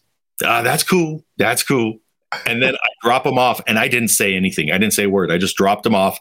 He's like, "Thanks." And I got out, and I drove on the rest of my night. And I was like, "I'm going to tell him one of these days." And I told him when it was live on the air. He had me on as a guest, and I told him to his face.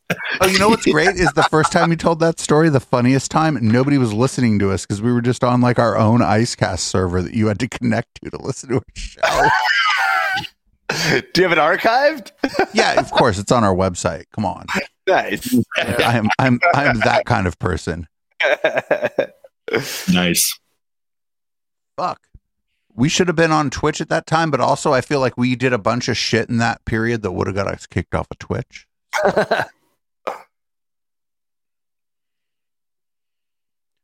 Good times. Juan, And yes, Juan is hey. Last name. Juan, do you have a favorite local love memory you'd like to share? Man, there's so many. When PK came on and sang live, I thought that was pretty amazing performance. And I didn't realize this, but we recorded that event, and it was like it came out pretty amazing, man. And I think that was one of the cool highlights of the early shows. You know, having PK on and doing that performance. My favorite local love memory, I think, is Kenny Thomas the first time he came on, because I had no idea how to deal with Kenny Thomas. I think that's my favorite local love memory. Mm-hmm. I don't think I know Kenny Thomas. That's all right. We got John Renna in the chat. Oh, Kenny Thomas's music is dope, by the way. It's like this kind of like Southern funk. Oh, I know the name. Yeah. Kenny Thomas and the Southern Baptists. Yeah. The music is dope. We'll play that after this John Renna track. I see John Renna up in the chat, and he sent me a new track. I did have one more memory to add, and that was all the people that were in the room in the early days. All those motherfuckers. There were a couple people that came over for the show, right? And they would just bring an entourage to my apartment. I mean... Juan's been in my living room. Curtis passed through it. You've been in my living room. My living room's pretty big for an apartment. Yeah. But there were fucking 20 people in my living room. I think it was fucking Mr. Smooth that brought his entourage. He's rolling 20 deep.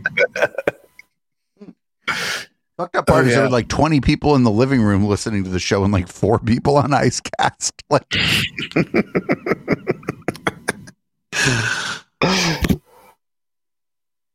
That's like so funny. Kenny Thomas brought a bunch of people too, but they were cool. I don't know. Anyway, here's John Renna. This is One More Day by John Renna, and we'll be back in a little bit. We'll go a little over tonight. We don't have to go into red light right away.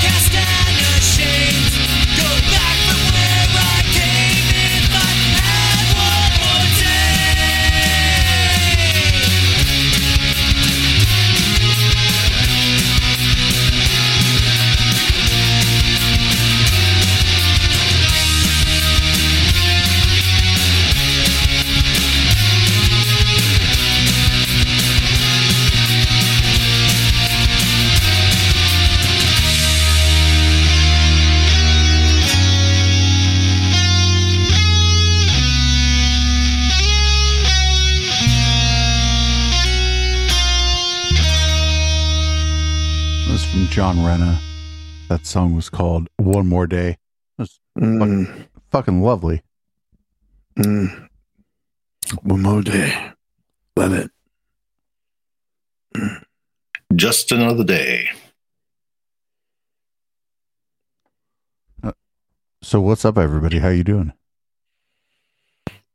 Man, I'm feeling fantastic.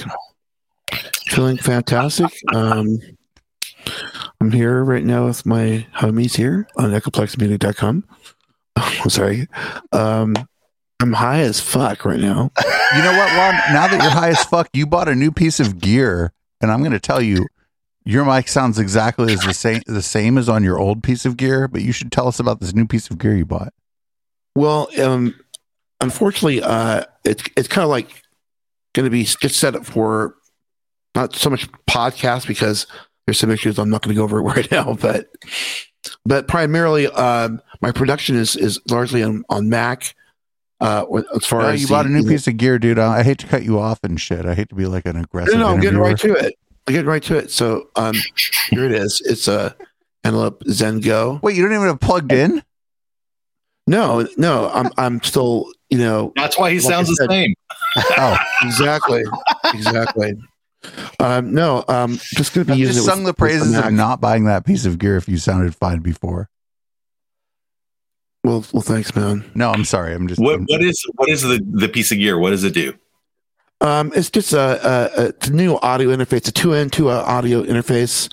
I bought it for the onboard internal effects. It has a DSP action going on it, FPGA processing, and the clocking is really good. It's a 64-bit base clocking, and the preamps and the converters are, I'd say, pretty stellar. And so far, doing my test on it, because I just got a couple of days ago, running some projects off of it on the Mac, it just sounds really good. And you can tell there's a little noticeable crystalline type of sound, higher end, you know. I don't know if it's because of the converters or the preamps or whatever, but it's a decent price, man. It's like, less than $5. I think it's $4.99. So it's, yeah. That's what I got. And so I'll report later on after I dial it in, because I just got it. And there's a couple of things I need to get familiar with, like the routings and such. Oh, what's the Sweet. Who's the manufacturer, and would you recommend it for me? Antelope Audio. And I recommend you check out their website. They have one with 16. They, I know they have one that does at least. It's the Orion 32, and 32. Is that how many grand it costs, or how many channels it has? Channels down, channels. But check out, I'm high right now, so I can't go over all this shit. No, I'm like messing with you by trying to like get you to recall facts. I thought you didn't notice. Man, I'm just, like I said. I'm just. You're super harsh in his vibe, Dave. That's exactly what I'm doing. Okay. Here it is in a nutshell. I'm just like happy to like, just do some music stuff and try to jingle some beats out, and at the same time also jingles. You need to make us jingles. What was that? You said you were happy to jingle some beats out. Is that what you said? Jingle some beats out. Yeah, just like, could you make some jingles? I could, if you were to give me something, give me a theme and I'll do it. For jingle. Sure. Yeah, give me a theme, like what to the like, theme of Shaft. Some little spitty synth going, little wah guitar.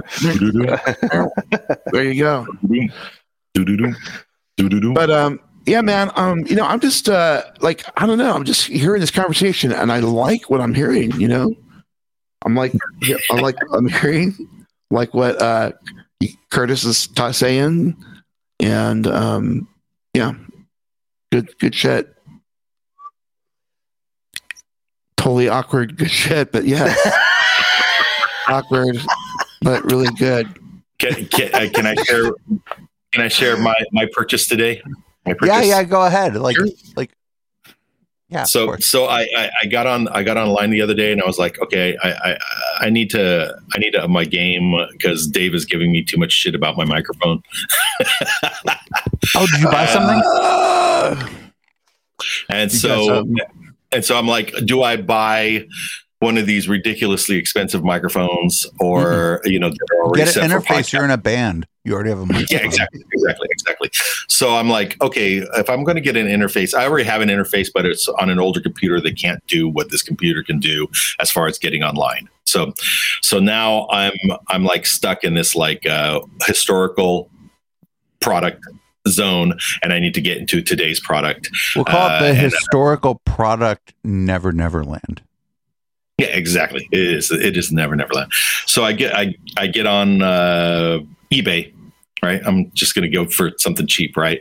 And so I'm like looking at stuff, and then everyone's like, "Oh, Focusrite," and I'm like, yes. "Yeah, but Focusrite, it's always one or two inputs. Like I need like something. I have 16 channels from them. I want like a gigantic one, right? So I have 16 channels from them, but it was $1,000. Yeah. Mm-hmm. So they have something called the 18i8, and it's like 4 inputs on the front, like 4 full-on XLR inputs with mic preamps on the front, and then 4 inputs on the back, right? So it's a true 8 input, but only 4 of them get the mic pre and the 48 volt phantom power, right? So I get on and I'm like, okay, all of these are like in the, they're all used and abused, and they're in the $400 category, right? And like brand new, it's like a $700 piece, right? And I get on and I was like, oh, here's one that just that debuted a couple days ago. It doesn't have a lot of hits on it. I'll just like it and come back and check on it. So I get the email that says, oh, it's about to go and flip, right? You know, it's about to end its cycle. So I get in 30 seconds in to the end, and I place a bid on it, and I got it for $130. Fabulous. So that's wow. Yeah. No, just like the thing is like you're on a Mac, and so that like makes things like a little more complicated, but just any modern piece of gear with like a place to plug your microphone in and a real mic, it's going to sound fantastic. Yeah, for sure. Yeah, but I kind of want to take it. Like I'm using this old Mac with and give it 6 weeks until we switch Curtis to Linux. He'll just buy like a shitty old laptop and do this on Linux. Give it 6 weeks. I'll send the Media Wench after Curtis. I'd be like, Media Wench, be less nice. Berate Curtis until he does Linux. Yeah, the best computing experience, and I know you're going to be like, what when you hear this, is the Google Chromebook. No, it's quite good if all you have to do is like look at your shit. Yeah, it's really good. It's like the fastest start and stop times. You know, like if you have to like oh, I got to restart my computer. It's like boom. Boing. It's like that fast. It's unbelievable. Yeah. And, especially if you're working with cloud applications, it's just, you know. Well, everything's cloud applications now. Like there's very rare do you have actual applications that you have to have on your desktop. So at this point, you don't need a computer. Well, it depends what you're doing. Like I need applications running locally here to do this, but yeah. Like most people aren't doing like a science project and a live stream at the same time. Yeah. Yeah, for sure. But yeah, and they're cheap, you know, they're usually like 5 bones and fast as a whip. So. But then they get you on the Google Drive. You got to pay for the Google Drive at that point, 'cause you'll be living off of it indefinitely. Oh, you're talking about like the storage you have to pay up for? Yeah. Everybody gets like 20 gigabytes or something like that for free, and then once you exceed that, then you gotta pay the piper. But I have 2 terabytes from them, and it's like $9 a month. It's not like they're like They're taking this massive amount of money. Yeah, they're cheap. Yeah. Like, I didn't even care. I just use it for like whatever I need it for. I was just like, I should get this much. It's cheap. Yeah. Yeah, I did. I think though that I have a problem with pretty much all SaaS products. You know, the software as a service. EchoFlex Media, not software as a service. No, I just come from the era where people, when you bought something, you actually bought something. It was physically yours. You know, I went in. I want to get Adobe Photoshop. You would go and get a fucking box that said Adobe Photoshop. And our chat is throwing tinfoil hats at the screen. Yeah. I just thought like, you know that. No, I don't know. I live in that world. It's just harder. Yeah. Like what Juan will tell you, I live in that world. I own all the hardware I have. Like the software I run doesn't belong to anybody because it's just like a bunch of dorks made it. Mm-hmm. And I live in that world. It's just hard to live there. Things don't work right away. You got to go onto the forums to figure it out. Yeah. Roll your own, right? Roll your own streaming. EchoFlex Media. There you go. But it also has like, it has a high like correlation with people who have not invented here syndrome. I don't know if you know what that is. I have the worst case of not invented here syndrome. If we didn't roll it ourselves, I just don't trust it. Mm-hmm. Yeah. Yeah. There's something to be said for having control over it. For sure. For sure. I just don't like the idea of I'm reliant on somebody else's cloud, on somebody else's connection, on an application that's not living on my computer, that even though I bought it, I don't own it. And at any time they can just yank it away. Oh, it's no longer works with your level of computer. We've gone beyond it. Oh, what? Yeah. I live in the other world. It's just harder to live here. Yeah. So what's your thoughts on subscription services where you're subscribing for everything? I can tell you real quick, you've chosen to give them money. Well, that's what we're talking about. That's called software as a service. It's making anything that's software you can make into a service. You make it into a subscription, so they can leech your wallet. Oh, this one's only $3. This one's only $7. Oh, but you got to have certain updates, and those updates will cost you another $15, but only one time. And then you do $1.50 added extra every month. It's like, oh my fucking God. Yeah, I live on the other. I like literally like run this thing on a philosophy. The whole thing here is like based on like the all of the computing here exists on a philosophy that rejects that. Yeah, like the software here, I don't own it, but somebody wrote it for free, all of it. Yeah, except Discord. That's the only thing I'm running that people didn't write for free. So there's like another way. It's just hard. Well, it's you don't own it in the traditional sense that you paid for it, but it's yours. It's on your computers. There's not some guy that can just like yank it. You know, I mean, if he's smart enough and can break into my computer, they could, I guess, shut my show down. Yeah, yeah. I mean, but, there are people out there that can do that, but it doesn't matter. But the flip side of that is it's harder. It's just straight up harder to live on the other side of that dynamic. Yep. It used to be easier. It used to be that you could go down to Fry's and look at all the pretty boxes and choose the box that was not as expensive as the other box and go, well, maybe I can get the plugins later. But not anymore. Not anymore. It's all stupid. I think it's easier to be on the open source side now than it was to be on the Windows side 20 years ago. But I think everybody's gotten so used to everything just working that even like the minor inconvenience like stops them from like engaging in their software interactions in a way that values like their freedom and their autonomy. Like, yeah, this is the shit I don't talk about. This is like some philosophical fucking open source shit I don't ever talk about. Like, I haven't probably talked about this in fucking 3 years on the air. But like legitimately, like where on the doll did they hurt you? No, nobody hurt me. But like legitimately, like 20 years ago, it was way harder to use commercial software than it is right now to use non-commercial software. Facts. Yeah. You had to fucking learn things. And there wasn't a YouTube video for everything. Yeah. So like, yeah, I like think that, folks should generally abandon commercial software generally. Mm-hmm. I don't think they have to. I ain't that mad. I think they should. Yeah.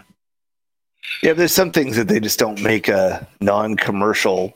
I mean, although like Linux has like what's GIMP or whatever for Photoshop, but it's still not the same. No, it's not as good. Like, yeah. No, I don't mean like you shouldn't ever use commercial software if you have work to do. I just feel like the bias in the way that you use your computer every day should go the other way. So like, okay, sure, I have to install Windows on a computer to use Photoshop to do my job. But otherwise, I'm like browsing the web. Why am I using Windows? Like, I feel like it should just go the other way. That's all. But like you said, I mean, the other way is it requires a little bit more work, and not everybody has the patience or skill to overcome some of those hurdles to make you know, open source software function on their machine. I mean, I'm clearly a genius, and look at all this shit that I've put together. I mean, come on, dude, I'm like not that much smart. I can't possibly be like some kind of fucking super genius fucking galaxy brain mother. No, I think that like people are just trained to use other tools, and that's just what they use, and there's they get good at those other tools anyway. Whatever, certainly that, whatever. I don't preach open source on this show enough, but this is why you tune into Local Love. We're not getting out of here, but we're going to cut this podcast off. So podcast listeners, check out all our shows. You can just search EchoFlex Media in your podcatcher of choice. Subscribe to this one if it's the first time you ever listened to it. Although if it's the first time you ever listened to it, you didn't listen to the very end. Follow us, twitch.tv/EchoFlex Media, and give us money. You go to EchoFlexMedia.com, hit the support tab, and there'll be all the ways to give us money. And we'll be right back with the after show. This is The Road by the Poppy Jasper Band.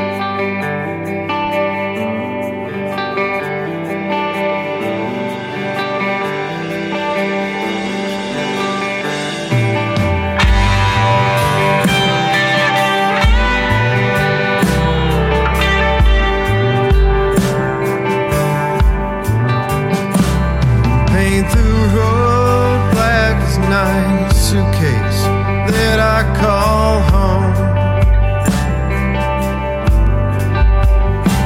Into my dear Ophelia, I'm sorry left you all alone.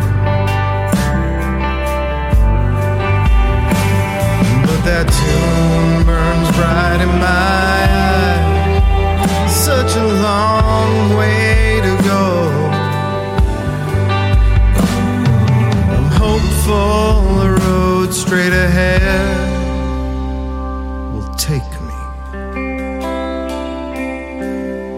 where I need to go. I need to go to my sons and daughters, yeah, strangers I've met on this road. There's a price to pay. Your guitar is the only thing you own. But that fire burns bright in my eyes. Such a long way to go. I'm hopeful the road straight ahead will take me where I need to go. I need to go.